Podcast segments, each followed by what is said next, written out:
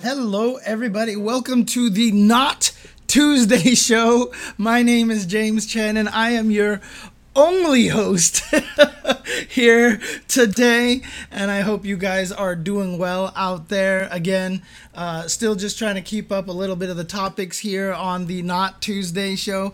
If you guys are uh, watching or listening to this and, you know, still like having this, I mean, well, not still, but actually just enjoy having this format of me literally talking about just random topics throughout the FGC, let me know. And then also, um, you know, if it is something that you want me to talk more about the news, for example, I can try to add more stuff about the news. For example, MultiVersus is out with a free beta. A lot of people playing that. Some new characters being added to the game. Rick and Morty were announced, and LeBron James was announced. Way to make sure I never play the game. Um, but you know, uh, uh, what, what, what? I what? No, what? I'm editing that part out. I'm editing that part out. Um, and then uh, obviously Evo coming up around the corner as well, and uh, gonna be a lot of really really fun times uh, at Evo. So obviously not this weekend, but the weekend afterwards is going to be Evo. Uh, also, uh, you know, uh, dude, if there's cat sitters out there that can help me, I'm looking for a cat sitter to take care of my cats while I'm at Evo. Uh, but a lot of fun things should be happening uh, at Evo. A lot of cool announcements, I'm sure. A lot of really, really new things uh, that are going to be coming up. I can't wait to see it because Evo. I mean, it, this is the first Evo in two years, so there's going to be. A, I'm sure a lot of companies are like, we've got to make sure that we make a big splash with announcement. Street Fighter Six. Obviously, we barely know anything about the game. I mean, we've been able to play it at different venues, like Comic Con has been coming up, and so obviously we have situations like. Um, you know, new characters. We've got all, dude. We have so many characters in Street Fighter Six that have not been announced, and this game is supposed to come out next year, if I'm not mistaken. I mean, they, like I said, they've officially given us the okay to say that this is the last year of Street Fighter Five for the CPT, which obviously indicates that they have every intention to have Street Fighter Six ready for next year's CPT. They've also said on Twitter and social media that there's like three different modes. There's like a world tour mode, the regular rank mode, and they said like all three of them are like full games within themselves, which is absolutely insane. Which means everything. It just sounds like they're doing everything right for Street Fighter Six. So I'm really excited for that game. I can't wait. And uh, yeah, right, Digital Arkham. It feels like the whole FGC is in a holding pattern right now, just waiting for the bell, waiting for more on SF6, more on Tekken. Obviously, a lot of people are speculating Tekken 8 will probably be announced. I don't know if it will probably be announced, but a lot of people are thinking it's about time. And yeah, Mortal Kombat 12, Project L potentially, exactly. There's so much that it feels like the dam is about to burst forth and with Evo coming up. I mean, San Diego Comic Con, ladies and gentlemen. San Diego Comic Con just came and went, and we got nary any FGC news. We got like nothing. There was like, here's some classic costumes for Chun Li, Ryu, and Guile. That's all we got. Like, it just feels like they're holding all this information. for Evo, and I'm dude. It's, it's crazy. It's crazy. It's crazy. It's crazy. And yeah, uh, for sure, SF numbers do seem quite down. It's that new thing is coming. I can't be excited about the old any old thing anymore syndrome for sure. So Really excited to see what's going to happen over there. Dude, like for a long time, we were in this position where there was always a new fighting game coming out. Always a new fighting game coming out. Thank you, Digital Arkham, for the subscription. Appreciate it very much. But there was always a new fighting game coming out. And suddenly, there are like no real fighting game information. Like, what's coming out? At this point. I feel like everything that's coming out has come out or is in beta, right? If we want to count MultiVersus, obviously Platform Fighter, if we want to count uh, Rumbleverse, this is obviously a, uh, a, a battle royale fighting game. Uh, is there anything else that we know that's on the horizon besides Street Fighter 6? Like, is there anything else that's on the horizon? It's pretty crazy. So uh, I'm really curious to see what's coming up. Yeah. Uh, dude, Bandai Namco hasn't said anything in forever. NRS hasn't said anything in forever. Oh, KOF 15's probably, I mean, there's the, the Orochi CYS is going to be there. They'll probably announce the fourth DLC team at Evo. I hope they do that crazy thing where they're like, they're all playable right now on Monday, you know, kind of thing. Dude, it's to be wild. I mean, honestly, I feel like there's so much information that we don't know that's coming out. And again, a lot of people are always like, James, you're on the inside. You should know everything. Dude, I don't know shit, okay? I don't know anything. I wish I knew all the information and could just be like, but honestly, I don't know anything. Dude, if they announce like Oh, Guilty Gear Strive season, right? We they'll probably announce some of the characters that are coming up in season two of Guilty Gear Strive. God, if they announce a Soul Calibur seven, like I may just start screaming, right? My long term ploy of making all that Soul Calibur esports money will have paid off. My long con will have paid off, ladies and gentlemen, because that's the only reason why I'm playing Soul Calibur, right? Right? Right? Oh man. But um yeah there's a lot of things happening and obviously evo coming up soon. Uh i will be there. Uh i will i be commentating anything? I don't know. I have no idea. Or maybe i do and i'm not allowed to say. Perhaps maybe. Uh but yeah i will be at evo for sure though because i couldn't miss another evo Oh, season two, Johnny. Oh man. Oh man. I would love a season two Johnny who's like not broken, but like is good. Just get rid of the mist mechanic completely. Start him over kind of from scratch. Make sure, I mean, just keep the coin and the mist finer stuff Oh, I'd be so happy, dude. I'd be so happy. Yeah, right? If MK12 and Tekken 8 get announced at EVO, it would be absolutely wild. But again, that's going to be called coming up not this weekend, next weekend after that. And again, this is just, there's so much potential news there that I will probably turn the Not Tuesday show into a news show just for one week, just so I can talk about all the crazy announcements yeah, I know. Would he say Mist Finer without the mist? It's a really good question. I don't know. You know what they would just do? They would probably make it so that if the mist is on them and you hit them with the Mist Finer, it just goes into the guard break animation and that's it. I think that would work actually. I think that would be okay.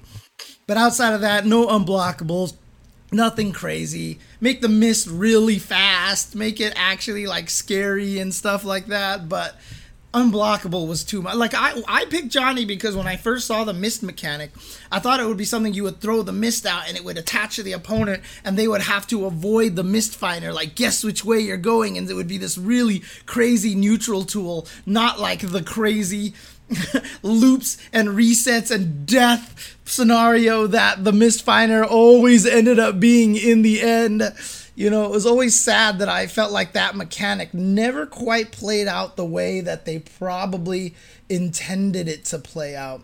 Hang on a second, just making sure I have all this stuff over here. All right, so yeah, like Testament Crow Curse, but maybe not even as strong or or something, but or maybe do something that's a combination of the coin and the mist. I don't know. We, will see. We'll see. But um. let's go ahead and talk about some of these uh, current topics that I've been seeing in Twitter social media. This is basically like the 5 5 matchup, except, you know what? Instead of the 5 5 matchup, I should call it the training mode montage. That's what I should call this, because there's no more 1v1 kind of thing anymore. This is, uh, oh, I'm trying to stay hydrated as much as I can. But yeah, I should just call it the training mode montage segment because there's no more 5v5 stuff. But let's talk about this. Let's talk about uh, this first topic over here. And you know what? I probably should have brought out the tweet uh, beforehand here. uh, just kind of uh, addressing something that came up recently. And it's a really interesting conversation uh, point because uh, I think that this is something that's worth discussing. I think that this is something that's worth talking about here. Uh, let me see if I can bust this out for you guys over here. Uh, do I have this over here ready to go? Yeah, okay. Uh, look at me and my production skills.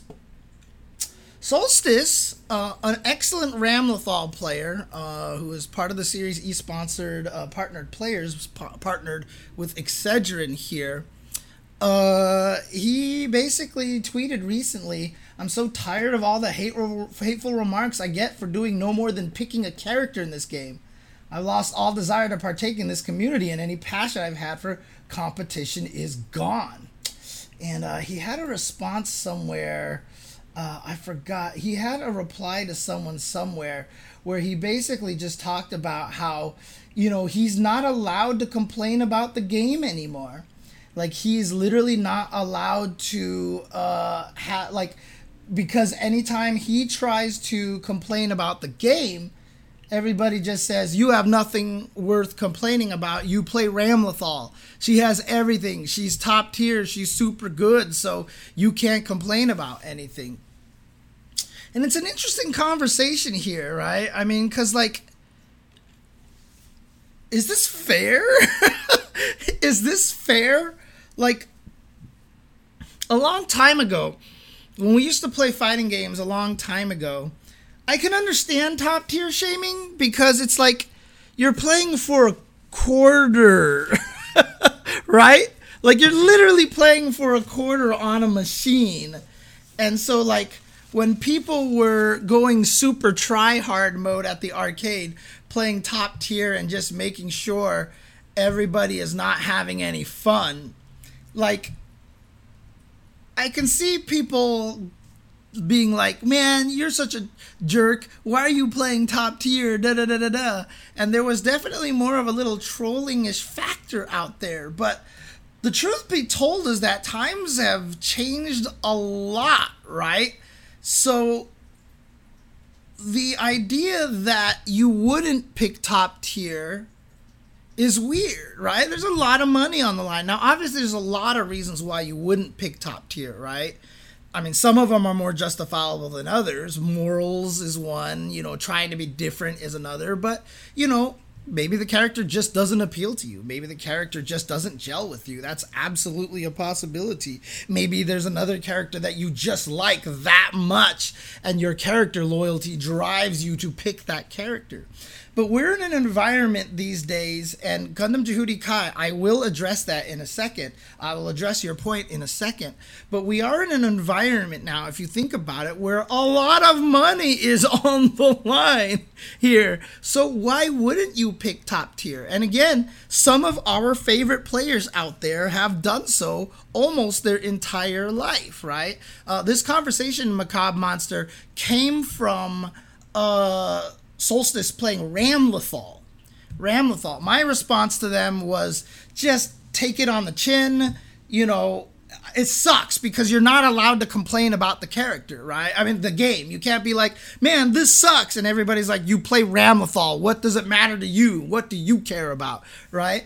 And it sucks because when you play a fighting game, most people who play a fighting game, who complain about a fighting game, don't do it because they hate the game. They do it because they want it to be better, right? They want it to be better. So if a player like Solstice is like, God, I really wish Strive would change so that this, like, it's not just like he's like, I want to win. It's more just that he's like, I want the game to be more fun. Heck, by changing this, it might even make the game more fair in favor uh, in, in against my character, right? And so, you know, it sucks when you aren't able to get these kind of things off your chest. Again, if I sit here and say, like, fucking ST is broken as hell, or if I'm like, God, Strive needs to really fix their damage, or that we need another defensive mechanic, like, I love Strive, right? And that's the thing is I can talk about the negative aspect of all my favorite fighting games. and exactly, uh, uh, uh, uh, ooh, Eclodam, Eclodam, Eclodam. says this also happens in other genres too, coming from Pokemon, Yu Gi Oh! Magic. Yeah, exactly. People complain about the game that they play because they want it to be better it's not because that they're mad that they're not winning it's that a lot of times they want it to be better. And i'm sure this is the standpoint where solstice is coming from. And a lot of people telling him that he's not allowed to complain because he plays ramlethal sucks. So my response to him literally was uh, let me see if i can find my reply to him. I said don't let it get to you reframe it, laugh all the way to victory while using top tier. Uh, but at the same time, know that RAM is top tier. Just qualify it. I know I'm a RAM player, but I hate how in Strive. Or it'd be really nice if every if for every character in Strive, if Strive wasn't, you know, kind of thing like that and you know people have been saying like oh that you shouldn't say that because you're just kind of uh, you know, feeding into this top tier shaming mentality, right? The thing about it is, obviously, this thing has been really bothering Solstice. And again, I'm not trying to call Solstice out. I'm sorry for using him as the jumping off point. If you ever see this and watch this, trust me, I have you have all my full sympathies on this. And uh, you know, that, that's the thing is like, yeah, you're feeding into it, but you need to have that outlet to be able to get out your complaints about the game, right? You need to have the ability to just kind of talk about this, that, to just to kind of be like, you know what, I really wish this game, and obviously not having that or having anything you say get reacted to with, but you use Ramlethal, what do you care? Uh, is is kind of annoying and kind of hard to deal with. And again, if you're old school mentality, I totally get it. I totally get it if you're an old school player being like, but yes, you use top tier. That means you have nothing to complain about. Again, as an old school player, I totally get that mentality, but things are very, very different these days. Like I said, the environment is different. You're trying to win. Solstice is playing in this Series E event put on by Esports Arena. Again, you know, uh, full disclosure, I help commentate for the event. not trying to promote the event here. I'm just saying that the best performing players keep their sponsor. He's sponsored by Excedrin right now. Excedrin is literally fitting the bill for him to fly to events and to play at events, and he's getting a monthly stipend for being sponsored and represented playing under its Excedrin. If you are a player that's like that, especially if you're young, why wouldn't you play top tier, right? Why why why why shouldn't you be playing top tier? Um and so I want to get back to Gundam Jehudi Kai's comment. Um he says, I mean, the argument has merit. If you play a character who can do everything, is there any reason for you to complain about anything? Uh, Excedrin is a headache medicine. what the hell? it's a headache medicine. um, anyways, um, it's a pain reliever. Uh, again, let me repeat what Gundam Jehudi Kai said. I mean, the argument has merit. If you will play a character who can do everything, is there any for reason for you to complain about anything? And you're absolutely right, right? I mean, and like I said, if that's the mindset. If you are playing a character like Luke and you do everything, and again, I don't, I didn't like the whole chanting to Chris CCH of you play Luke. You know, it's funny but it's also feeds into that mindset, right? I mean, uh, some of our favorite players of all time, people love Tokido, people love Mago. You know, there are these players that just jump to the top tier no matter what game that they're playing. Like they just can't be bothered with low tier. Like they they understand the concept too, but like we're sitting here being like, you can't complain because Ramlethal, and then meanwhile it's like, God, I love Tokido, you know. it's it's crazy. Look, Swiftmaster, Gundam Jehudi Kai, okay, maybe. Look, okay, maybe not even Swiftmaster, because Swiftmaster, well, obviously super, super, super, super good. I just I, I don't want to promote the concept of top tier shaming. Unless it's Claw from Super Turbo. if that's the case, shame away. Shame away. Because top tier claw players in Super Turbo, they have no soul. They have no soul. They have no morals. They don't care about anything. They deserve all the shame that is foisted upon them. Shame away. Shame away. Anyways, um, no, I mean Swiftmaster's pretty crazy. Don't get me wrong. Even I'm like when I'm playing against Swiftmaster, I'm like, really? This character has everything. Ooh, X Men versus Street Fighter Sabretooth players. See, the thing about X Men versus Street Fighter Sabretooth is that Sabretooth is the best character in the game from the beginner levels all the way through high levels. Once you get to top tier, he's actually not the best character in the game. But Sabretooth will carry you so freaking far in X-Men versus Street Fighter. But then once you get to the highest levels, he's not as effective. But the fact that Sabretooth players will play Sabretooth and think they're good? Nah, nah, fam. No, fuck Sabretooth. All right? Fuck Sabretooth. again, this is in a game that is super broken. X Men versus Street Fighter, super broken as hell. Uh, but again, you know, going back to what Gen- Gundam Jehudi Kai was saying is like, it's kind of has merit. They're not allowed to complain. Yeah, it's kind of true, right? Their character can do everything. They don't really have a right to complain.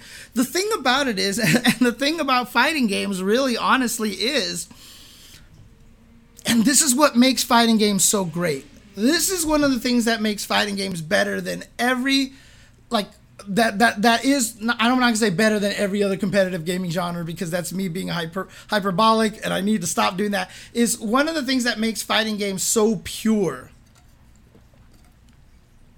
The thing that makes fighting games so pure is that you can pick the damn character too. and when you pick the character, you're not at a lower level. You don't have less experience points. You're not missing any moves.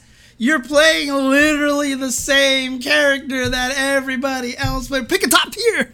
Pick a top tier. Sanford Kelly is right all along. Pick a top tier. And so if you think about it, what if we flip the question around? What if we flip the statement around? What if we just took it and put it on its head and asked this question if you aren't playing top tier, what do you have to complain about? You are literally nerfing yourself knowingly, and yet you're complaining about not winning in the game. Why? If you're complaining about not winning in Street Fighter V, why not play Luke?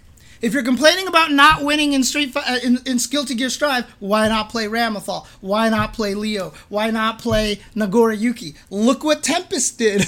Tempest was like, Leo was dumb. Let me prove it. oh man. So that's the question, right? That that's uh, that's a legit question. So again, I'm not saying that if you don't pick a top tier, you're wrong. But what I'm saying is that there's it kind of goes both ways, right? When I, I so the thing about me, right? I can kind of talk about this in an interesting viewpoint because I have been a low tier hero my entire life. The reason why I love Cammy is because I played Cammy in Super Turbo. Why did I play Cammy in Super Turbo? Because she sucked and nobody played her. And I wanted to prove that she could win. And in all these years, I've learned she can't win. She can't win. Oh man, but what about the players that do win with her? Dude, I've been to Hey Arcade, man, where Nakamura, the best Cammy player in Japan, plays. Trust me, everyone at Hey Arcade knows how to fight Cammy. She can't win. She cannot win. and yeah, I bounced off of Cammy in Street Fighter 5, not necessarily because she was good, because she was boring. And also the other thing too is my a lot of my top tier hero, my low tier hero ness comes from wanting to play a unique character as well. Uh, that's something that I have the problem of too. Nobody was playing Lucia, so Lucia kind of appealed to me. A lot of people weren't playing Inquisitor and DNF Duel, so DNF Duel appealed to me. Uh, but I mean, Inquisitor appealed to me, but now I'm learning Dragon Knight, and Dragon Knight's just just fine. uh, but that's the thing, right? So, you know, coming from my point of view, I've lived my life playing low tier characters, so I could have the option select as well, right? There's always that option. Well, I'm using a low tier character, so of course I'm not going to win. Me, you know, kind of thing like that. And, you know, that's a fun thing to always have in your back. But the thing is, like, am I really then in any position to complain about what top tier characters can or cannot do? Am I in a position to complain about like this character is super broken? Trust me, I do. I whine all the time. I whine all the goddamn time. But am I right? Am I justified? Eh, eh. Depends on where your viewpoint comes from, right? If you are uh, a person who just plays you know. Yeah and actually dirty boxers that's a really good call right there. I just play who i like. That to me is the player who most respectfully has the ability to complain. Honestly when they're just picking a character because they think the character is cool then you can complain. And solstice was a ramlethal player in Xrd I don't know if Solstice is just a Ramlethal fan or something like that, but Solstice played Ramlethal in Xrd, suffered through Ramlethal in Xrd. I mean, she was top tier when the game first came out. She got weakened a little bit to the point where she really wasn't effective. Got a little buffed, but she was never top tier after that, I think. Uh, so you know, if you're a person who picks a character because of aesthetic, because of loyalty, I say, you know what? Go ahead and complain. You have a right to complain because, yeah, you want to win. You just want to play the character that you want to play. So if another character is cheap and broken, Swiftmaster, then you can absolutely um, complain. I think. I think that's actually kind of fair, right? So, um, because Johnny existed. yeah, John. And it's so funny too. I wonder if that was one of the reasons why I kind of didn't play Xrd as much because Johnny was too strong. I don't know. I, I definitely shy away from characters that are very, very strong. And it's not because it's easy or boring or anything. It's because a lot of people play the character and I don't have as much fun that way anymore. Like, I don't feel like I get to make anything up. I feel like I don't get to be creative and come up with my own strategies and stuff, and it's it's kind of a it's kind of a a, uh, a tough thing. I like being being able to research characters and stuff. I mean, on top of being boring, I mean, when I picked when I put turned on Street Fighter Five and took Cammy to training mode, I would literally stare at the screen and be like, and then I would go and change characters. Like literally, there was nothing to do for Cammy at all in training mode in Street Fighter 5. There, I always practiced the one super impractical combo that had no point ever being used in an actual match unless you're super desperate because if you're wrong, you die. But uh, other than that, like I just never, I, ne- I there was nothing to practice with this character. Oh man. Oh no, I didn't get to see Brussels Challenge DNF top eight. I need to go back and watch that. I need to go watch that. So people actually wanted to see Crusader. people like that tells you how good Swiftmaster is. That people want to see the character with a tracking five frame move that leads into a combo that hits the entire verticality of the playfield. Uh, ah, that's an interesting one, Shay. I stay away from best characters too, but for the reason that they're most likely to get nerfed and potentially your time spent on them get wasted.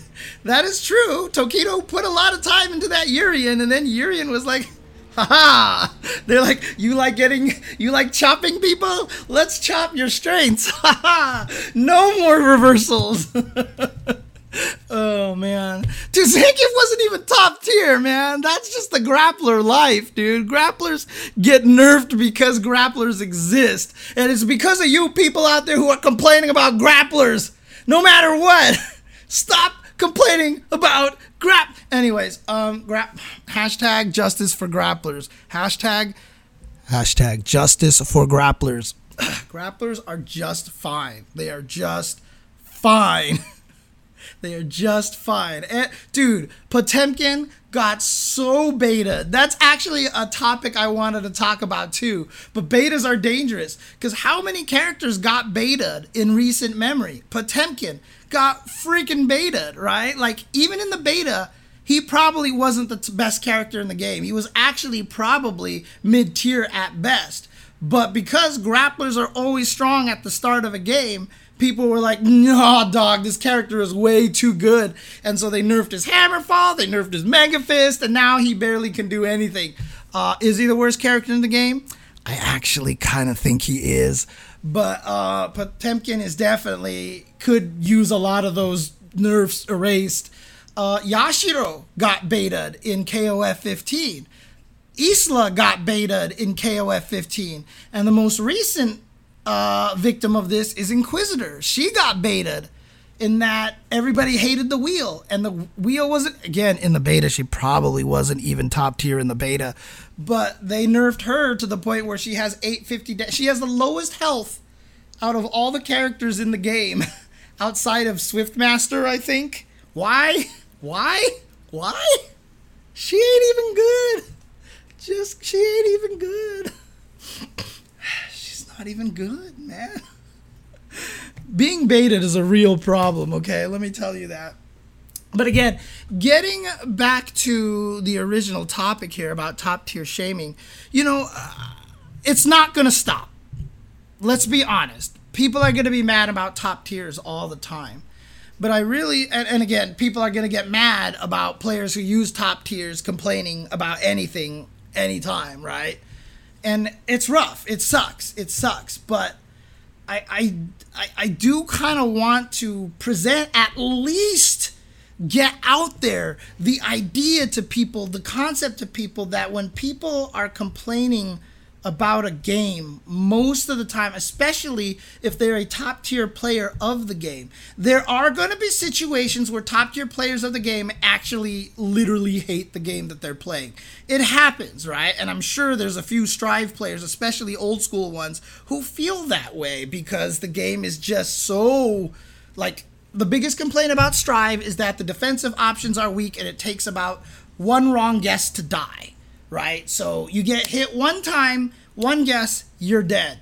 A lot of times that happens, especially with top tier characters like Ramlethal, like Nagoriyuki. Leo may require two more mixes, but his mix is ridiculous, right?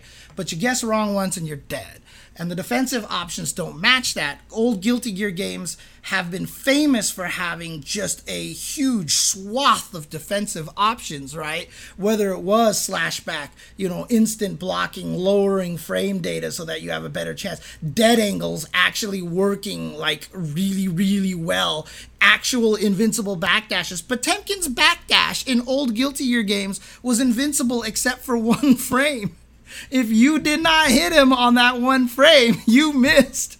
Like defensive options, better throws, one frame throws with no whiff animation, correct, Peter? With option selects built into them so that you would hit forward and two buttons at the same time so the opponent jumped, you would come out with another button instead of even coming out with your heavy normal that whiffed. So uh, that is a lot of problems with Guilty Gear Strive. And yes, there are going to be top players who play the game who actually legitimate hate the game but still play it. But back to the original point is that a lot of the people who are complaining about this, who are playing the game a lot, are not doing it because they're mad that they're not winning. It's because they just want to play a better game.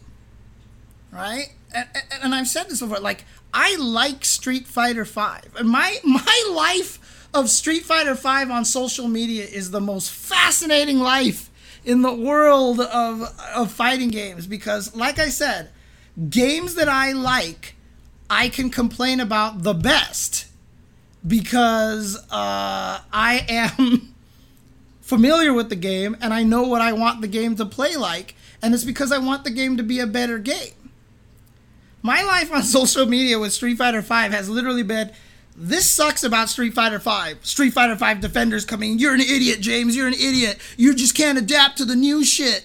uh, DPs would be broken in this game. And then I'll be like, dude, I love Street Fighter Five. And then people will be like, you're just a shill. Street Fighter Five sucks, James. This is the worst Street Fighter game ever. Uh, you're just doing it because you're a commentator and you want that Capcom sweet esports money.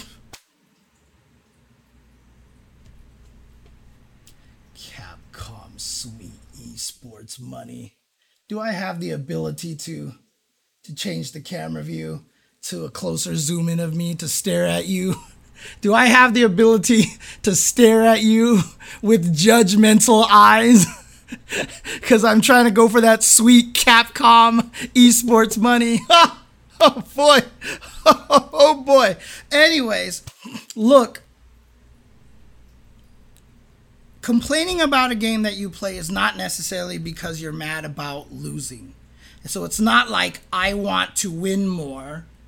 And so what are you complaining about? You can't complain. You play Ramlethal, you play Ra- uh, you play Nagoriyuki, you play Luke. You're not allowed to complain. Of course you're allowed to complain. You want a better game for everybody. And like I said, I mean, what if Solstice complaint is like the damage is too high? His character has a ridiculous high level of damage. And if Solstice is like, I want the damage to be lower, that actually benefits everybody fighting Ramlethal, right? Maybe he just wants a better game. and that's fine and that's fine, dude. Shay, the camera's way over there, dude. I the reason why I can't do any fun things with this camera view is because the camera is literally way over there, and I can't actually touch it. Now, some people in the chat have been talking about the debate of don't nerf any characters, only buff characters. If that's the case, go play DNF Duel now. If you're ever at a point where you're like, you know what, and don't nerf any characters, just buff everybody go play DNF Duel right now. Because that is the game you're looking. It's the modern vampire savior, is what I always call DNF Duel. Because everybody busted as fuck, dude.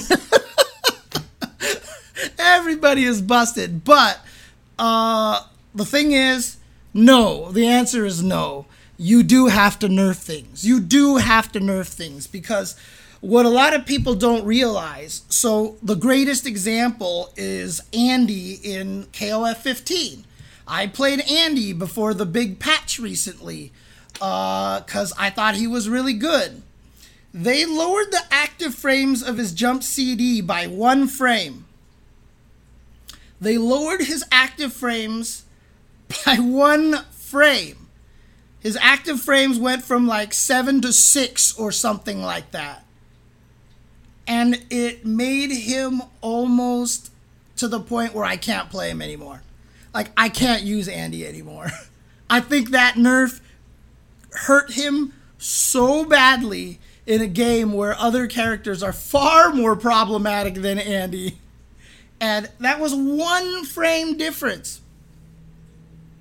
The reason why you don't buff everybody only and not nerf is because changes to a character ripple effect so ridiculously that a lot of people don't understand it.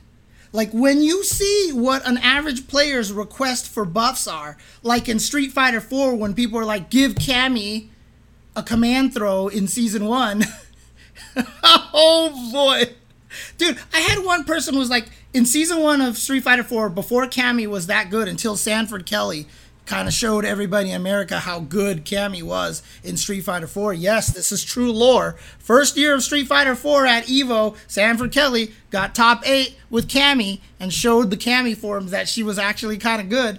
But before we all realized how good she was, a lot of people were like, dude, this character sucks. And one person's like, just make it so her dive kick is an overhead, give her a command throw, let her do this out of the hooligan throw, make her DP safe on block, and then make her drill recover faster, and then make her standing forward hit four, four, four fifths of the screen across. Then she'll be fair. And you're just reading this, like, I literally responded to that post. I was like, you do realize you've just made the most broken character in all of fighting game history history, right?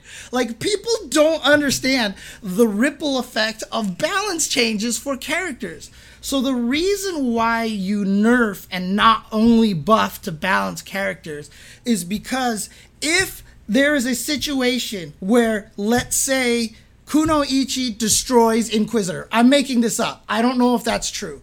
I don't know if that's true. And you're like, all right, well, we need to make sure Inquisitor can fight Kunoichi. No nerfs. Let's buff this small thing an Inquisitor to fight Kunoichi. Now you've just completely destroyed all of the rest of her matchups.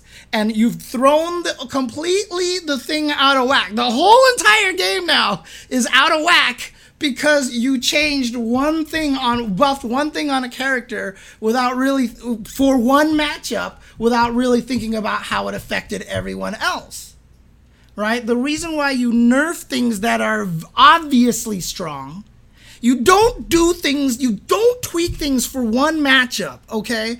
Uh, look people have wanted me to do this rant forever. I'll give you this freebie right here. Nerfing Cammy's jumping strong in Super Turbo so Dhalsim can fight her when in the original Super Turbo, Dhalsim won that matchup and nerfing it because you think she only uses that jumping strong against Dhalsim and Dhalsim only was the dumbest thing to do to Cammy. With God, she uses it in every fucking matchup. Anyways, okay. So, you know, if you obviously have something that's super strong, Swiftmaster is obviously super strong in DNF Duel. Would it be easier to nerf a couple of small things on Swiftmaster, or would it be easier to buff everybody else to fight Swiftmaster? Now you're buffing like 11 other character, 9 other 11 other characters and completely throwing each other's matchups out of whack when clearly Swiftmaster has a few things that are overly strong that if you nerf, it's easier. it's easier. So that is why the idea of only buff, never nerf doesn't actually practically work. It's just much better for a game's environment to actually nerf things that are overly strong, so long as it's not a knee jerk reaction, so long as it's not only for one particular matchup. Uh, DNF Duel is technically six button uh, X86 Dave. Uh, Dave, Dave, yes, Dave. Uh, and you can watch my DNF Duel uh, video that is on youtube.com slash ultrachentv uh, to see all that information. But it's four button game, but there's a guard button, which is necessary, and a super button, which is necessary. So uh, it is a six button game. Um, Tira, when Tira was bottom tier, then she won Evo. Did she win Evo one year? I don't even remember that, Bretonian. I don't remember what year that was. Uh, yeah, basically, Shard Lab. There was definitely a lot of the stories about that. What was it? The frogs, right? They got the frogs to control the outbreak of something, and then because the frogs had no natural predators, like the frogs went absolutely insane in in uh, Australia. so much to the point that like, was it snakes too? Okay. yeah, definitely happens, dude. But that's that's kind of the idea right there. But I mean, kind of going back to the to to again top tier shaming. Like I said, if it's not Claw in Super Turbo, there's no reason to shame players for playing top tier. Yeah, it's obviously you can get mad at the top tier, and I know that fighting game Salt makes it so that you want to be like you're playing Axel in Guilty Gear, you're playing Potemkin, and this Ramlethal player is like, "Yo, man, this sucks, man. I hate this about Street Fighter. I mean, about Guilty Gear Strive." And you're like, "What the fuck? You play Ramlethal? I'm pl- I'm in Strugglesville with Potemkin here. Like what? Dude, like yeah, like yeah, I get it. I totally, totally get it. I've done it myself." I have always been I've always yelled about it that way. Um, I get it. I get it. But obviously there are situations where it can go a little too far i think and you know to have it to be a point where someone is actually starting to lose comfort with the community and feeling less motivated to play that sucks dude now if that is happening to you as i said in my advice embrace it dude just be like but you play Ramlethal. Fuck yeah, I play Ramlethal. You should too. Anyways, I really wish Strive would like feel free to embrace it, right? I mean, a lot of people out there do that, right? The best villains we have do that. I mean, look at Mao. Mao, the infamous claw player in Super Turbo. That man is probably one of the most like evil humans. Uh, he he like cackles when he does dumb things with Claw against you. Like it's just like embrace it, dude. Embrace it. Honestly, honestly. Um and uh it, it, it is it is an uncomfortable situation. And I really do think that people should probably not go so hard into it. Yeah, Luke is a strong character. One of the toughest things, too, I guess, from my perspective as well, you know, one of the other reasons why I can't really condone the top tier shaming as much is I, I'm going to do it again. I'm going to do it again. And 100% everybody is correct that this has no bearing on really anything but I'm just gonna say it, okay? I'm just gonna say it. Let me bust out the cane. Let me put my teeth in the water. Let me find my toupee. Y'all don't know what top tier really is, man. Y'all don't know what top tier really, really is, okay? You mofos out there are so goddamn spoiled when we had a broken character, we lived with that shit forever. I'm complaining about Claw, who is a 25 year old character. and we can't do fuck all about it, dude. we can't do anything about it. Y'all don't know what top tier actually is, okay? Oh, Sagat's not even a top tier. He's not even the best. But dude, like seriously, it this, this is just it's really Luke. Yes, is Luke good? Yes, is he the best character in the game? Probably. Dude, the fact that I even have to th- throw the word probably in there is an indication. 6 4 is not a bad matchup, ladies and gentlemen. 6 4 is not a bad matchup. Like, how good some of these characters are compared to the rest of the cast. Like, Potemkin, I keep joking, or maybe being serious, com- com- completely serious that he that Potemkin is the worst character in Guilty Gear Strive, that guy still can win. That guy can still win, and he could probably still get very far in a lot of tournaments, okay? Like, that just didn't happen. I played Chun Li in Alpha 1. The only game that I really took Chun Li serious was in Alpha 1. Why? Because she sucked in Alpha 1. Because Chun Li was the worst character in Alpha 1, and I'm a low tier hero. I played Chun Li in that game.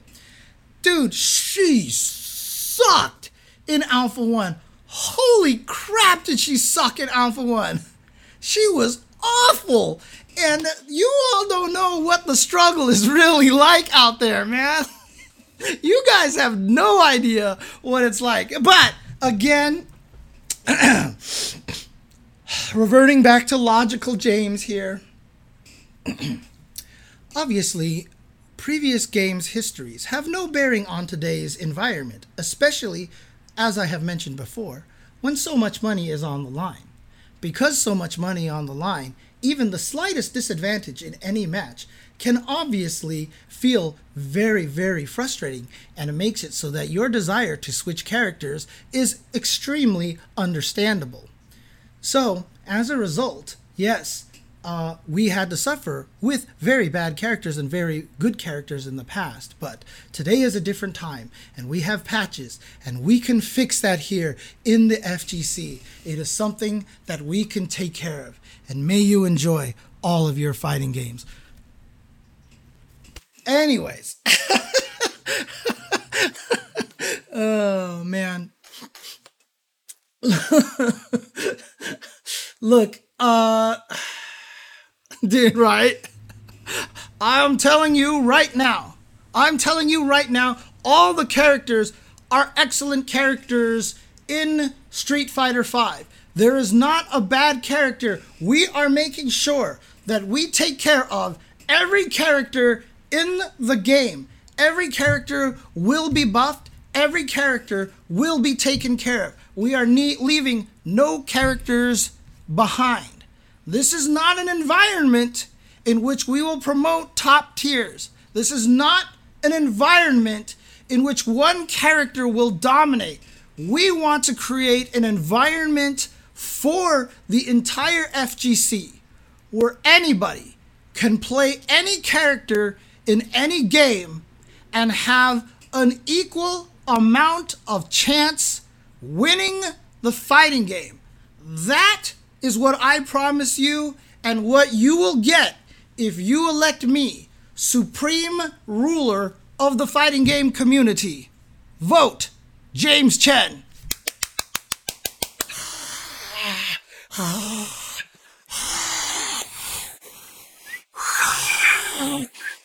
yeah, anyways, someone said in the chat that it sounds like I'm running for president, so that was my presidential speech right there for Supreme Chancellor of Fighting Game Community. Um, but yeah, but yeah, I mean, uh, don't shame top tier players too much, right?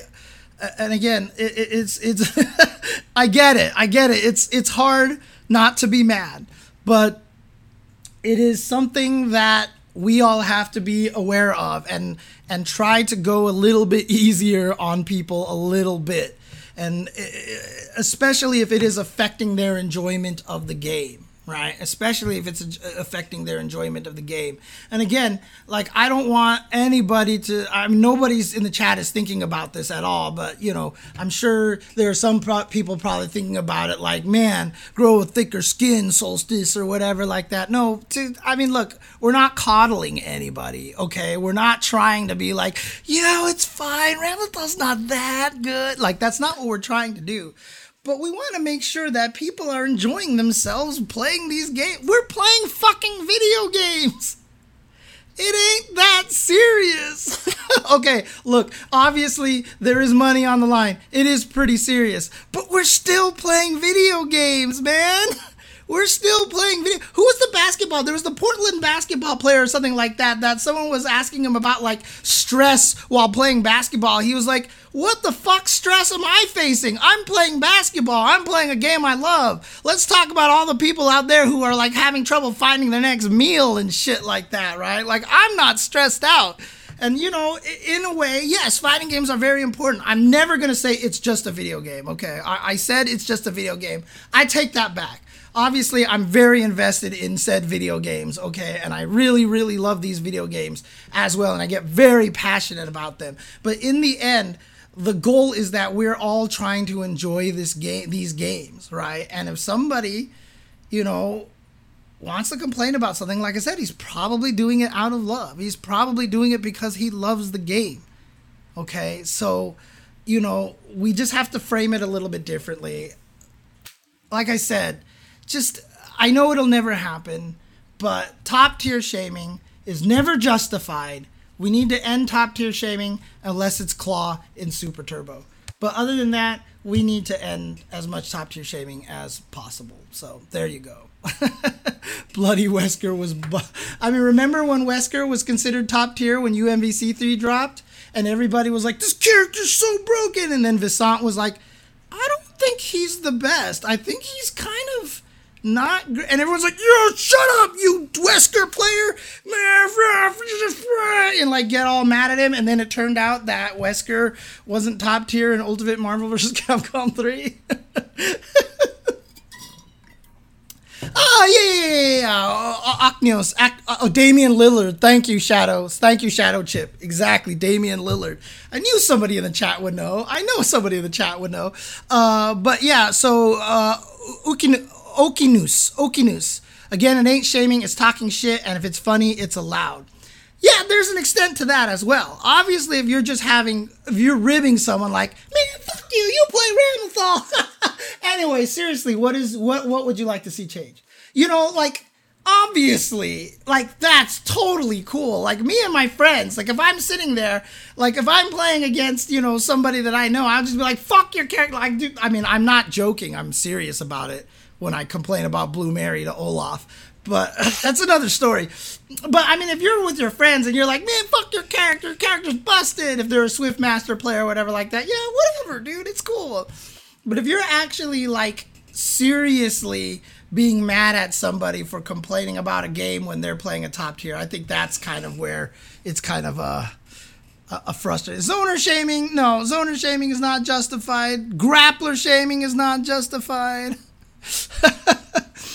but yeah, Stickman, I covered that earlier. If the character's that good, you can play him too. You can absolutely play him. So, uh, which part? Which part? Uh, uh, uh. Oh, grappler shaming.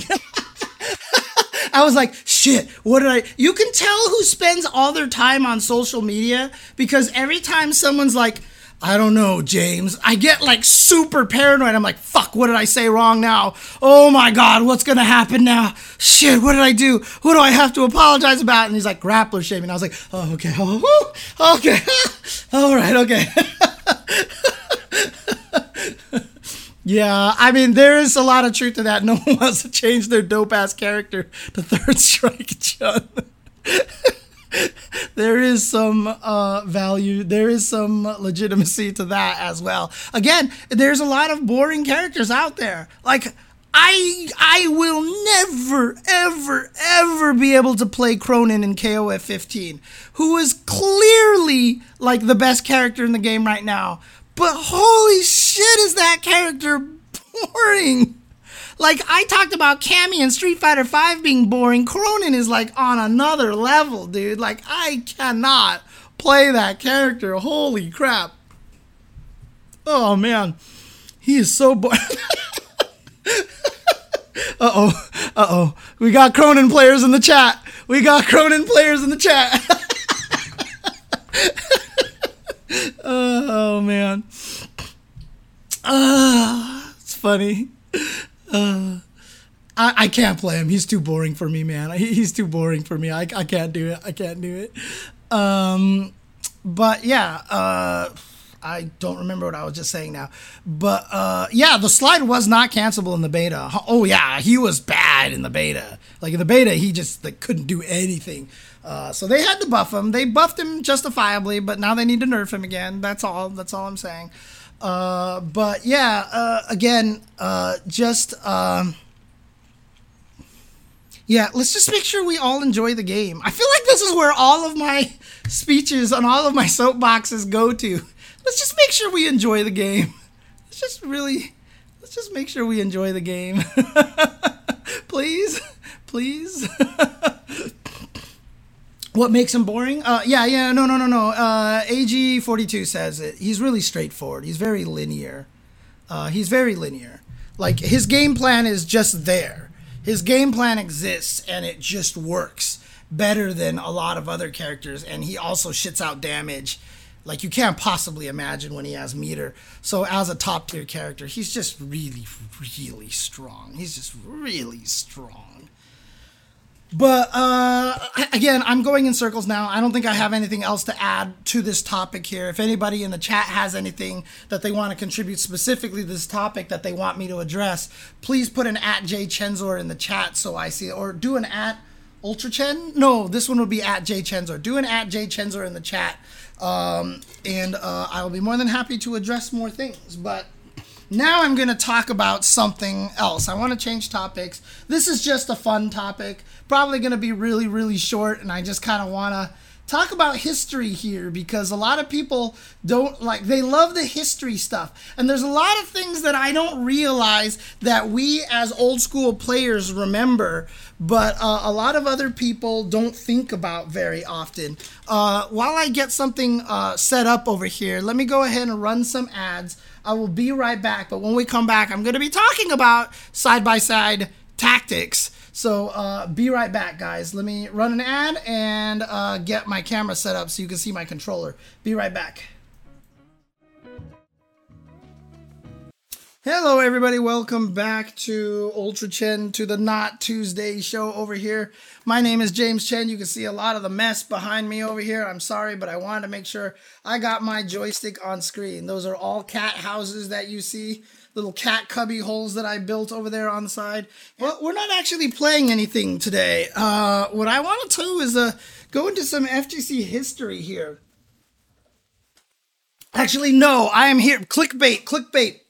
I am here to show you why online players, players who play online, are weak and the skill that they lack that us arcade players are always going to be way better at and superior to these online players. Blah blah. Yes, this is me on the cup. Uh, someone in the chat actually put my uh, Kyo cosplay on the cup where I was trying to do the wanna play some KOF meme. Uh, if you want to announce who you are in the chat, feel free. so it says wanna wanna play KOF, but uh, things modern online players never learn. No, the topic of side by side versus head to head came up again Thank you, Investigation Cone. Investigation Cone was the one who made this for me. Yes, my synchronize, wanna play some KOF, uh, uh, water, water thing. Um, God, why can't I? Water. It's not a bottle. Water bottle? Maybe. Shoot. What's the name? I don't even remember. Anyways, look. What I want to talk about is the concept of side by side versus head to head. This topic came up again. Someone, one of the players from Pakistan, was talking about how we really need to move everything to side by side and make it so players can't see each other's controllers, so you can't feel the buttons, etc., etc., and everything. And it's like, God, is this conversation coming up again? is it coming up again? And well, I get it, right? Like people don't want you to be able to hear their buttons or whatever like that. But the thing about it is, my answer to that question is again, look, as a former programmer UI designer, I talked about this in the past in the previous stream. If you have a decision to go by whatever it is, if you have a decision between two things, let the users pick, right? And in this case, the user is the tournament organizer. If the tournament organizer truly believes in side by side, let him set it up side by side so that the screen so you're far apart you can't hear each other's buttons. If the tournament organizer really believes what side by side so that they're next to each other playing on one monitor. If the TO really believes in head to head let them play on two separate screens so that they can't hear each other's buttons. You should learn to play both. You should just get good at both. I mean it's there's nothing wrong with either one to be honest with you and uh, the thing about it is, a lot of people are like, I hate the fact that you can actually see other people's button presses and hear them press buttons and all these things like this and blah, blah, blah. And it's such an advantage. And blah. dude, God, the amount of gameplay that we in arcade had to learn, because you're not even just sitting next to the guy you're not even sitting next to that. You are up in your man's grill, okay? Like you guys are bumping elbows. Like literally hitting somebody was a tactic. Shaking the machine became a legit tactic for people doing infinite combos and stuff. I even messed up a player doing a custom combo to me that required a very distinct rhythm. They were doing a, a, a custom combo that required button, button, button, button, button, button. So on my side, I just start doing this.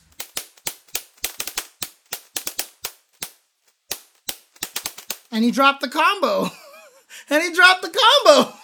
like, this is shit you do, dude. This is shit you do. I my favorite tactic of all time that I have ever done to someone was playing Denjin Ryu in Street Fighter 3. Denjin Ryu in Street Fighter 3. I always activate Denjin with the light button. I always activate Denjin with the light button because then after you you press it like this and I hold it down, I actually secretly put my thumb on it over here So I go activation and I hold it down with this one and I do this. And as soon as I do this, everyone starts to try to parry. And everyone's like, what the fuck? And then I let go over here. And they get bodied. In case you don't know, it's an unblockable super that you can parry. So you knock them down, you activate, and then I go over here, and then I go whoop, and they go parry. Wait, nothing, and then I let go, and then they get hit. Like, these are tactics that we learned in the arcade. And these are, in my opinion, legit tactics. I get it. There's a lot of people are like, it should stay in the game. It should stay in the game. But look, we've been doing this forever. In fact, one of my friends even noticed I had a reverse tell. Every time I did wake up DP, I would do it like this. And every time I tried to fake a DP, I'd do this. And like, I ended up doing a reverse tell to people. I, I ended up making it so that if I did this, they knew I wasn't gonna DP, and if I stayed still, they knew I was gonna DP. But these are things that you did. One of my favorite tricks, which Li Joe talked about, was the Vi cross up Tatsu fake with Ryu. It's my favorite. It's one of my absolute favorite tricks. You don't even have to intentionally be trying to look at buttons. You don't even have to be trying to look at sticks. I've accused Edma of watching my buttons one time, and he's like, I'm not watching buttons. And then I sat behind him, and my wake up DP rate improved by a lot. And again, he wasn't watching my buttons. It's just there's this subconscious thing that you actually just pick up from other people. So one of the things that Vi did, so in Street Fighter 4, Ryu's cross up Tatsu was a thing. You jumped in the air, you did Tatsu, you did spin kick, and heavy kick, and the hurricane kick would all of a sudden gain a little extra momentum. And even though the jump was going to land in the front, the Tatsu would then streak behind them and hit them from the other side. So this was a very common tactic for Ryu players. So when Vi, who is a master at the arcade, played at Wednesday Night Fights, sitting next to people who had no arcade experience, he would jump at them at that distance and do quarter circle back and heavy punch. He would do quarter circle back and heavy punch. Didn't matter if he was first player, didn't matter if he was second player. You saw it out of the corner of your eye and you didn't you didn't realize that you saw Vi's motion. You didn't realize that you saw this hand motion. And it, your brain automatically just makes you think it's going to be a cross up. But since he does quarter circle back plus heavy punch, that's not a Tatsu. That's heavy punch.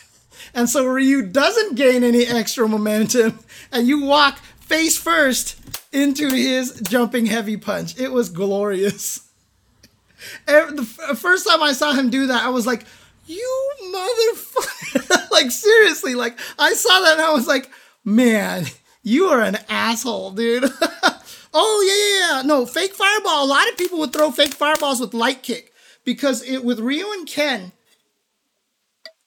in old games, light kick was just, and that was it, and it was done. It was so fast. That was it. It's done. So people would actually do this.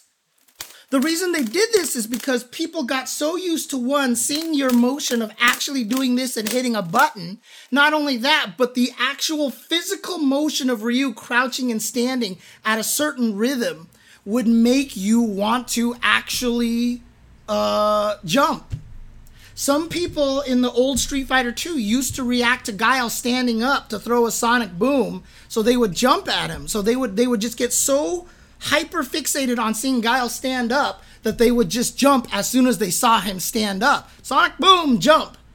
So what a lot of sneaky Guile players started doing was hitting crouch heavy punch, which made him punch into the air. So he would stretch up and it looked like he stood up and people would jump and then you'd flash kick him. those are different. Those are different. Those are actually visually in-game stuff, but still, quarter circle fireball with light kick was definitely a thing, uh, and a lot of it was about seeing people. So yes, there are some advantages to playing next to people. You can actually see it, but there's a lot of different ways to mask that. And in fact, you know, uh, some people are famously for are famous for turning these two buttons into nothing they turn the two side buttons literally into no, nothing. They turn them off so they can do stuff like and get people to react to things, right? Uh, John Choi, I just tweeted this, is most famous. He didn't hit fake buttons because we're in the arcade. We didn't have these buttons. We only had these six buttons available to us. He had no fake buttons to hit. So the way that John Choi played was he just never stopped hitting buttons in situations that didn't need buttons to be hit. Like every time he did DP in with C, in CVS2 with Sagat, the five hit dun, da, da, da, da, da, uppercut, he would just go like every single time. And if he hit you with like fireball combos, he'd be like, like he was just hitting buttons all the time to the point where you couldn't tell what the button press meant anymore. He just did that all the time. And yes, whenever people see me play online, they're always like, James, are you mad? I'm like, what? No. I mean, look, I get mad a lot, sure, but I'm not mad right now. Why? And they're like, you're hitting your button so hard. I'm like, I am? And yeah, that's, this is what we did. Like, that's literally what we did.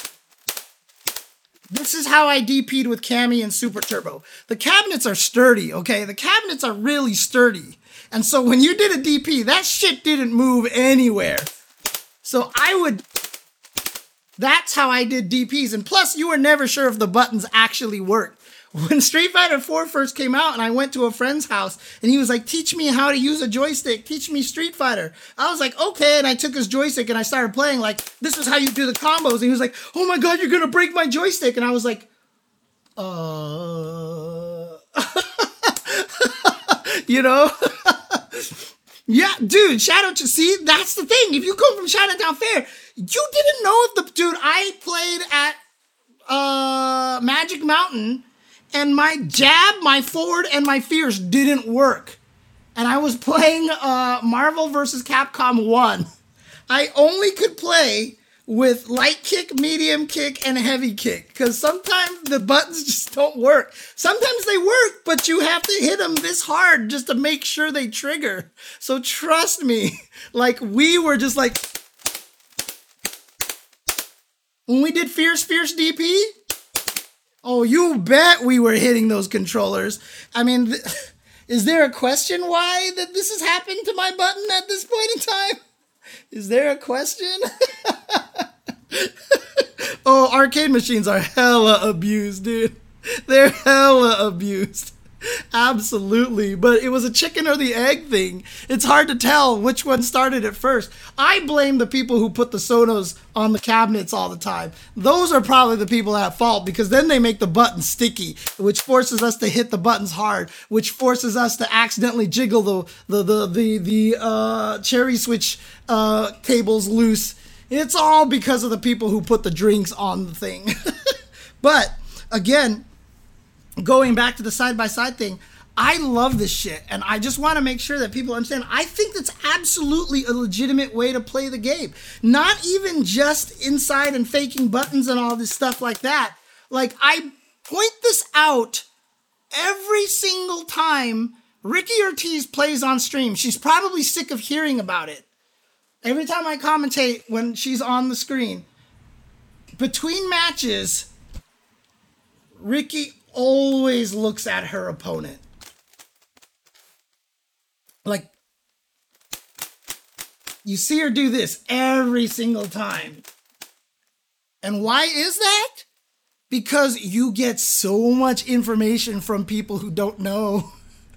because most people who play in the arcade learn to be poker faced. Like we learn to be poker faced. Playing, learning to play poker online is going to be a very different experience than learning to play poker in person.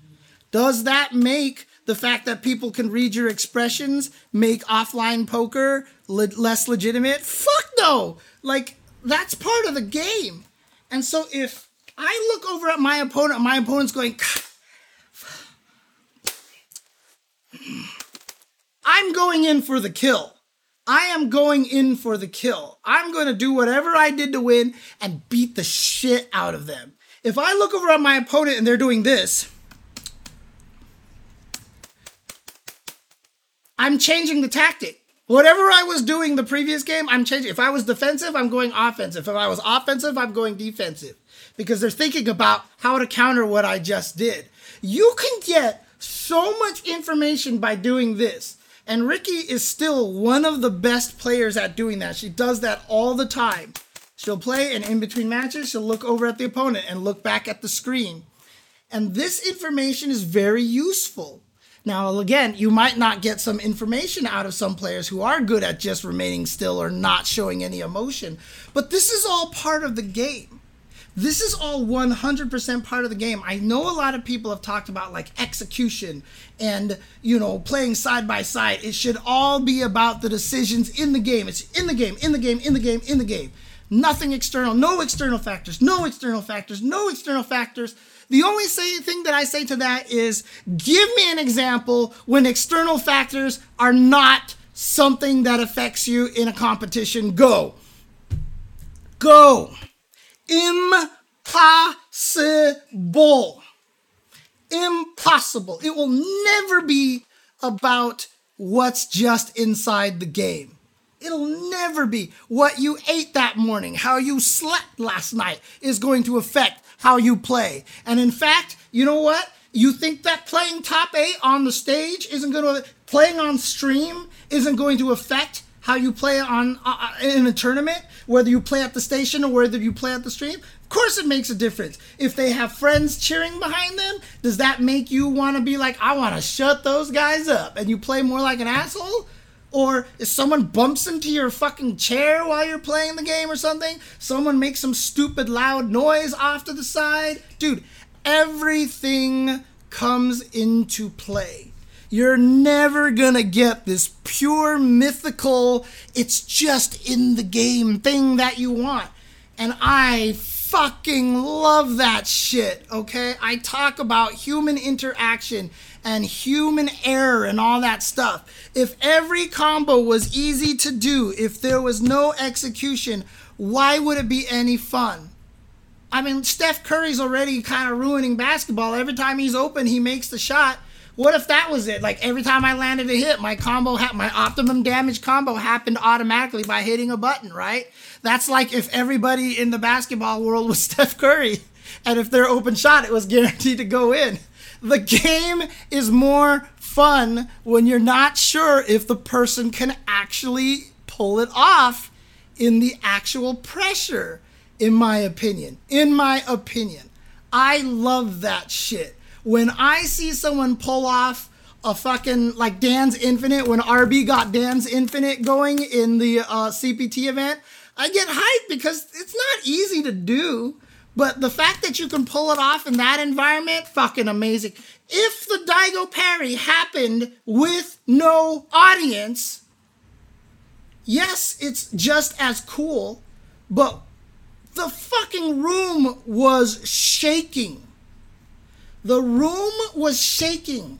People were stomping the floor and jumping up and down. And it was thunderous in there. And it did not shake Daigo at all. And when you talk to Daigo about that moment, he doesn't remember any of that noise.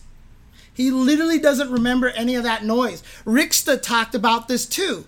When he pulled off that crazy raging demon on knee at Combo Breaker, he didn't hear a goddamn thing until he turned around and then he looked at the crowd that was in pandemonium. And that was when he actually started hearing the crowd and it actually got to him.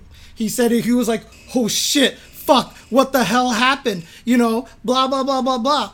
And this is the shit that just happens when you play in any competition. You can't remove this stuff you're never going to be able to remove extraneous factors. If you really want to turn the game as much into it's just about the game and only about the decisions made, go play online chess. Like seriously, or go play mail chess with your friend, email chess, and have no time limit. Just let the person make the move whenever they goddamn feel like it. Like this game exists these games exist, but we're playing a video game here, which requires actual human interaction with an interface against another human. You're never going to get that situation, right? So if you want to prevent someone from looking at your buttons, do what the Koreans did for Mad KOF versus Bala. Find a chair, put a t-shirt over it, and block it. Dominion built a controller that just automatically had a shield that blocked. People in World's Finest Comics, Jeff Schaffer, one of the oldest school players, built a box to put over his hands so he could fight Mike Watson. Speaking of Mike Watson, Mike Watson would eat a giant burrito before big matches, and then during the match, he would let out the nastiest fart possible. Like, this is shit that we did back in the day, man. Like, okay, maybe that will be ruled illegal, but still, this is the shit that people did. Like, this is the way that it worked. And like I said, that might be going a little bit too far. But the whole idea is that you're never going to be able to remove these extraneous factors. You're never going to remove the pressure of knowing that a giant stream is watching you or, or commentators are commentating on your matches or whatever. Learn to play within the environment. Now, that's tough because how are you going to learn how to play next to somebody if you have no experience with it? Well, you go and hit up people who do have the experience and they'll teach you and you'll have to learn a couple of things like that. Learn a few button fakes. Like i can't tell you how natural that feels to me. I cannot tell you how natural this feels to me. Like that motion right there is embedded in my soul.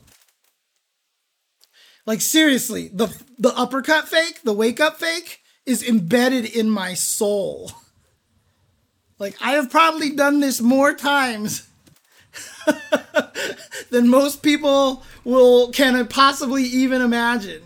And that's just the thing, right? There are techniques that you can use. You can use the button fakes. You can use the the the, the visual fakes like this. There's a lot of little tactics like this. You can hit extra buttons. You can there's just so many ways that you can take advantage of people accidentally watching your hands. When I played Marvel vs. Capcom 3, did I look at somebody's hands to see which way they were going to TAC? Of course I fucking did.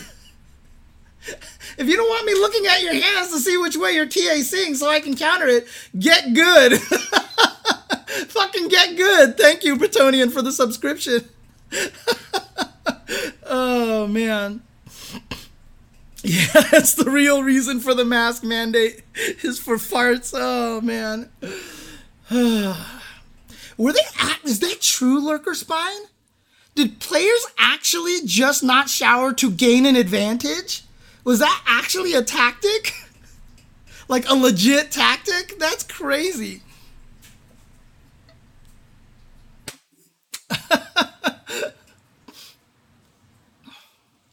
yeah, exactly. It's not it's not a boomer thing, and it, it does add. And like I said, I like that part.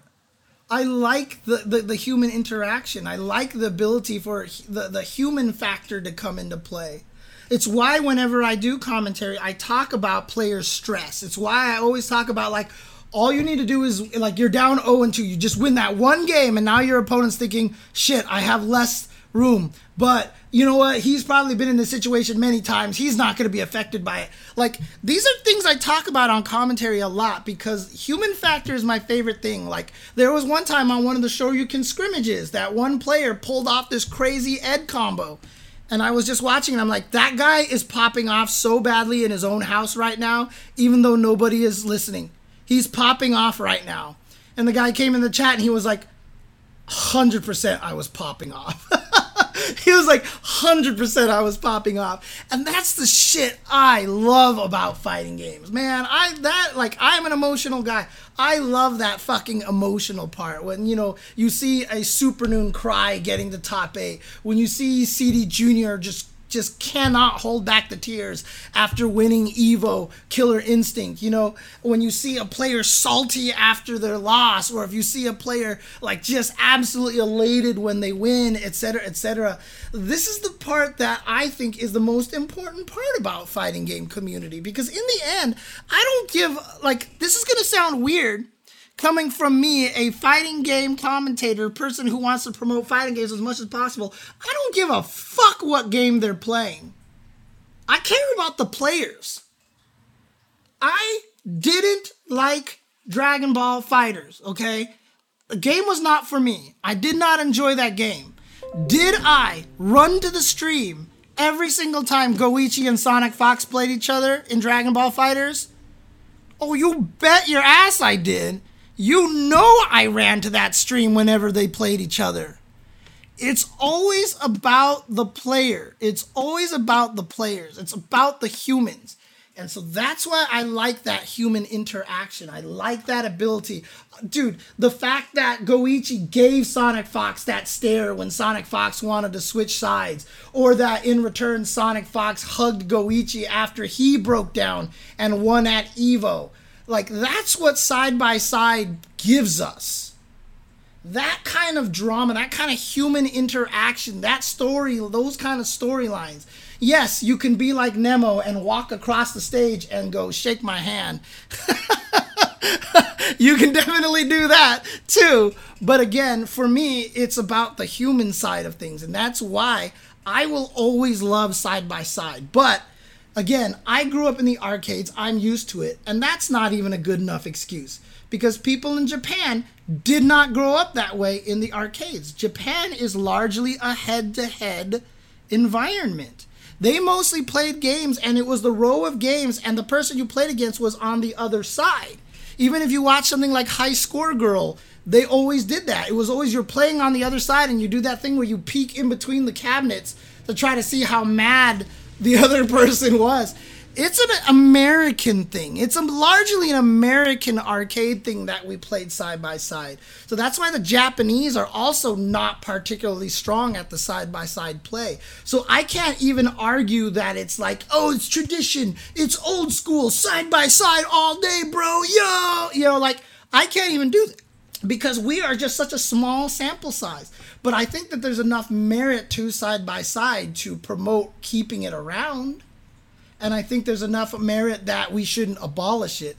I just think that everything we didn't even sit. Yes, that's correct. We stood up next to each other. You also had to have that leg stamina. And dude, do you remember Stickman? The people with the fucking stances, like the the, the what does you call it? The man spreading, right? That they had to stand like a like a fucking like a teepee or some shit like that, dude.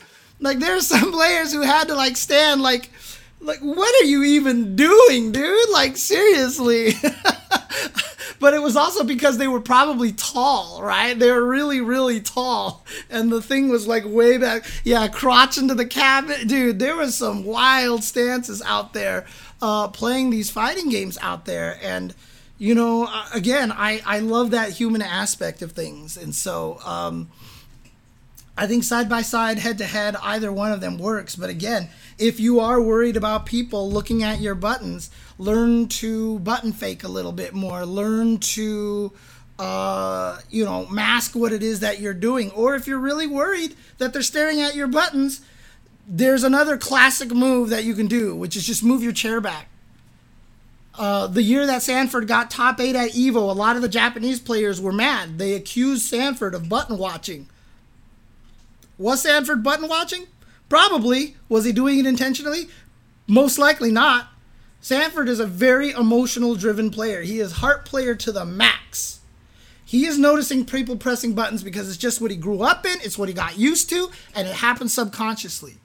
So the Japanese players started sitting further back when they played him at Evo. They just moved back so that they were behind him.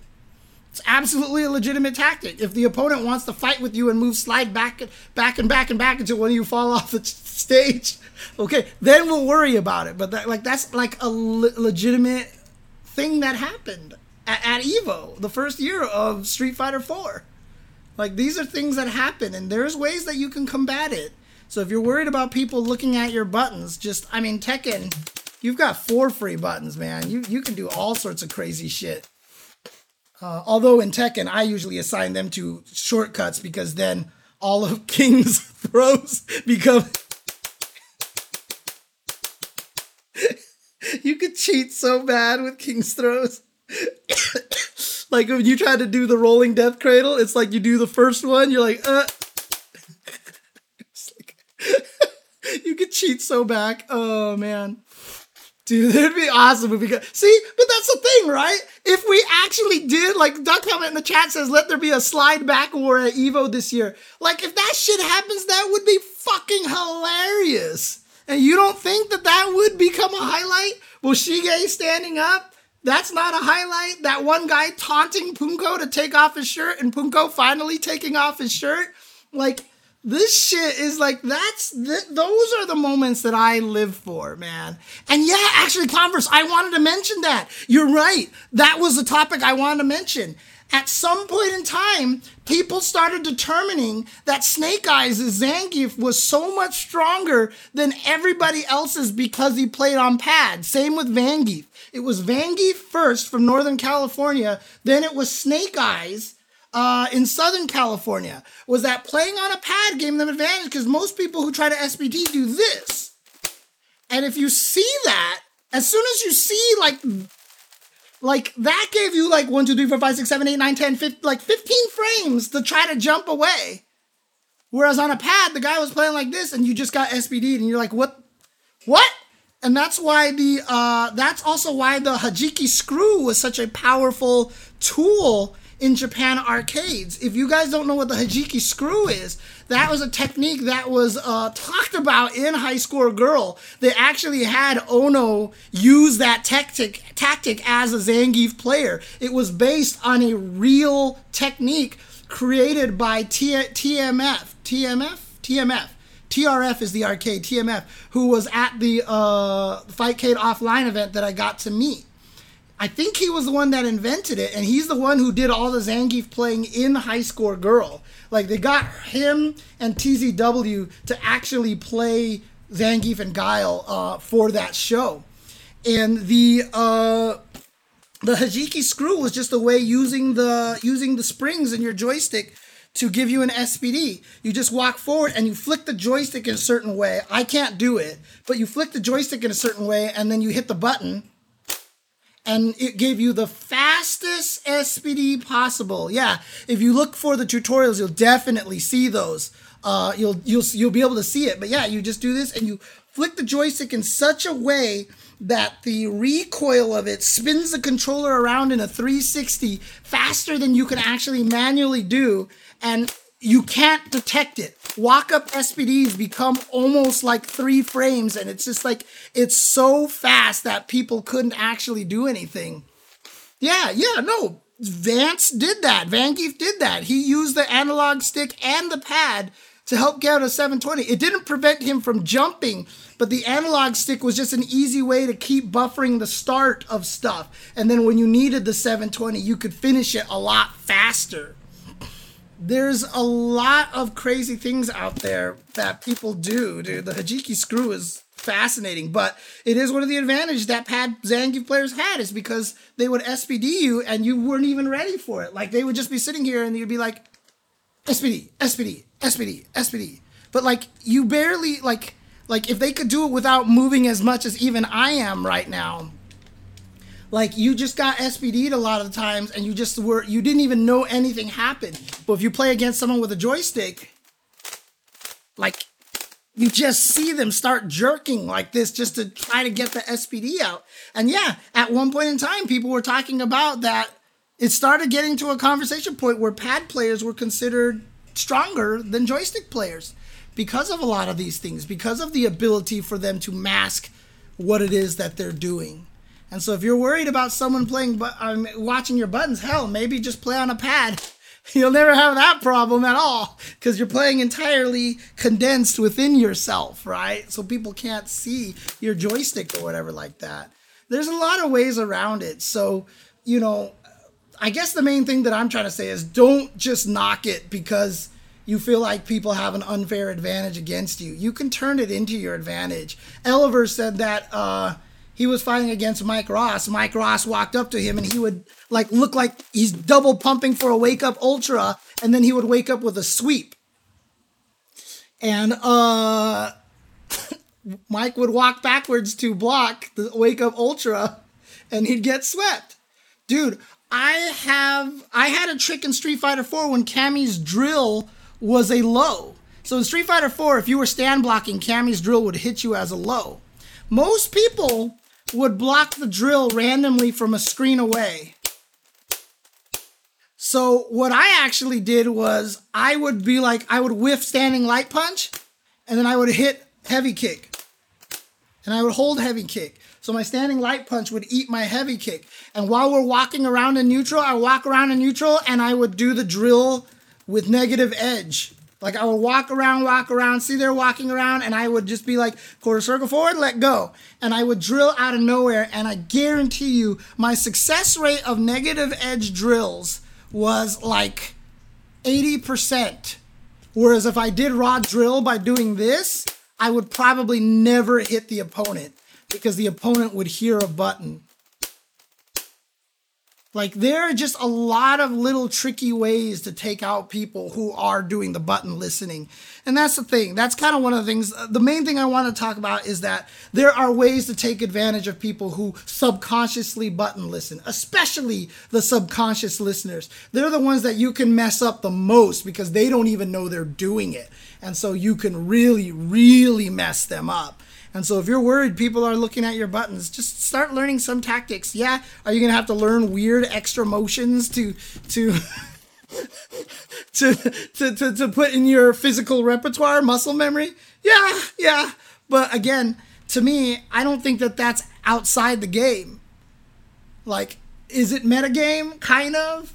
Is it outside the game? Kind of. But to me, it's part of the game. It's really, really part of the game. Oh, I have a Snackbox controller. I need to make a video of that too because I wanted to show that thing off. It's it's a really nice controller too. Um, but yeah, and in fact, like Stickman in the chat says, I agree with him. I think it's a great part of the game. It's one of my favorite parts of fighting games is this weird human interaction uh, kind of thing. So, how is a smaller stick under a large moss stick so you can hide your hands like a lecture stand? That's actually fucking hilarious, dude. That's actually pretty funny. oh man. Learning to do fake outs are too much for me. I'm gonna stick with the Michael Hudson it works. It works. Not recommended. You'll probably you'll probably create a rule that makes it so that people can't do that any longer. I don't know why I'm putting this away. But again, uh, that's about it that I have on that topic there.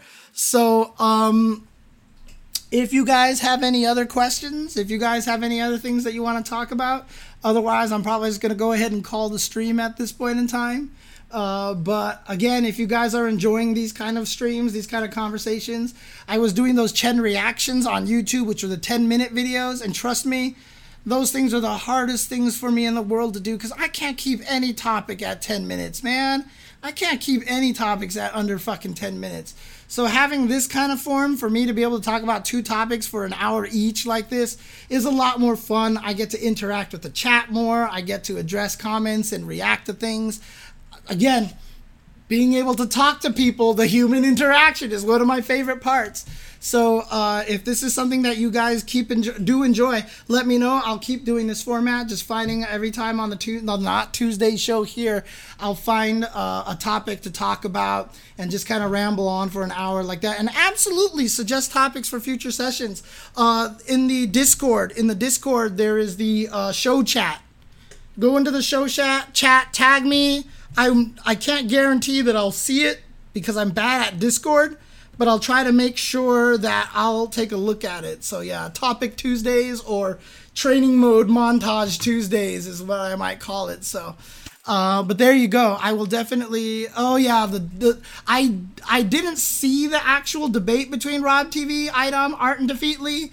Uh, I've definitely caught a lot of the highlights there. Um, I kind of want to see it because I, I get both positions. I get both positions. So Uh, but any case, uh, maybe that's something I'll talk about next time. But I kind of want to do something Evo related for next week. So if you guys have an idea, I probably won't be able to do a good job getting everybody like like we've done in the past, having different people talk about the different games. But I might just try to talk about all the different games and what to expect from the games as viewers, like how to watch these games, what should you be looking for, kind of thing. And I think that's kind of uh, uh, an important thing to discuss as well because a lot of times we don't enjoy watching fighting games because we don't know what's going on. So maybe I'll try to go over the the the the, the, the stuff. Uh, not not this coming weekend, but next weekend.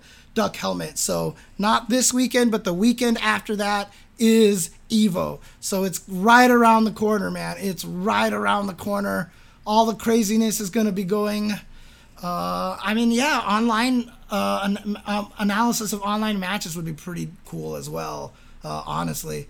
Um, but in any case, uh, I think that's it for me here on the Not Tuesday show.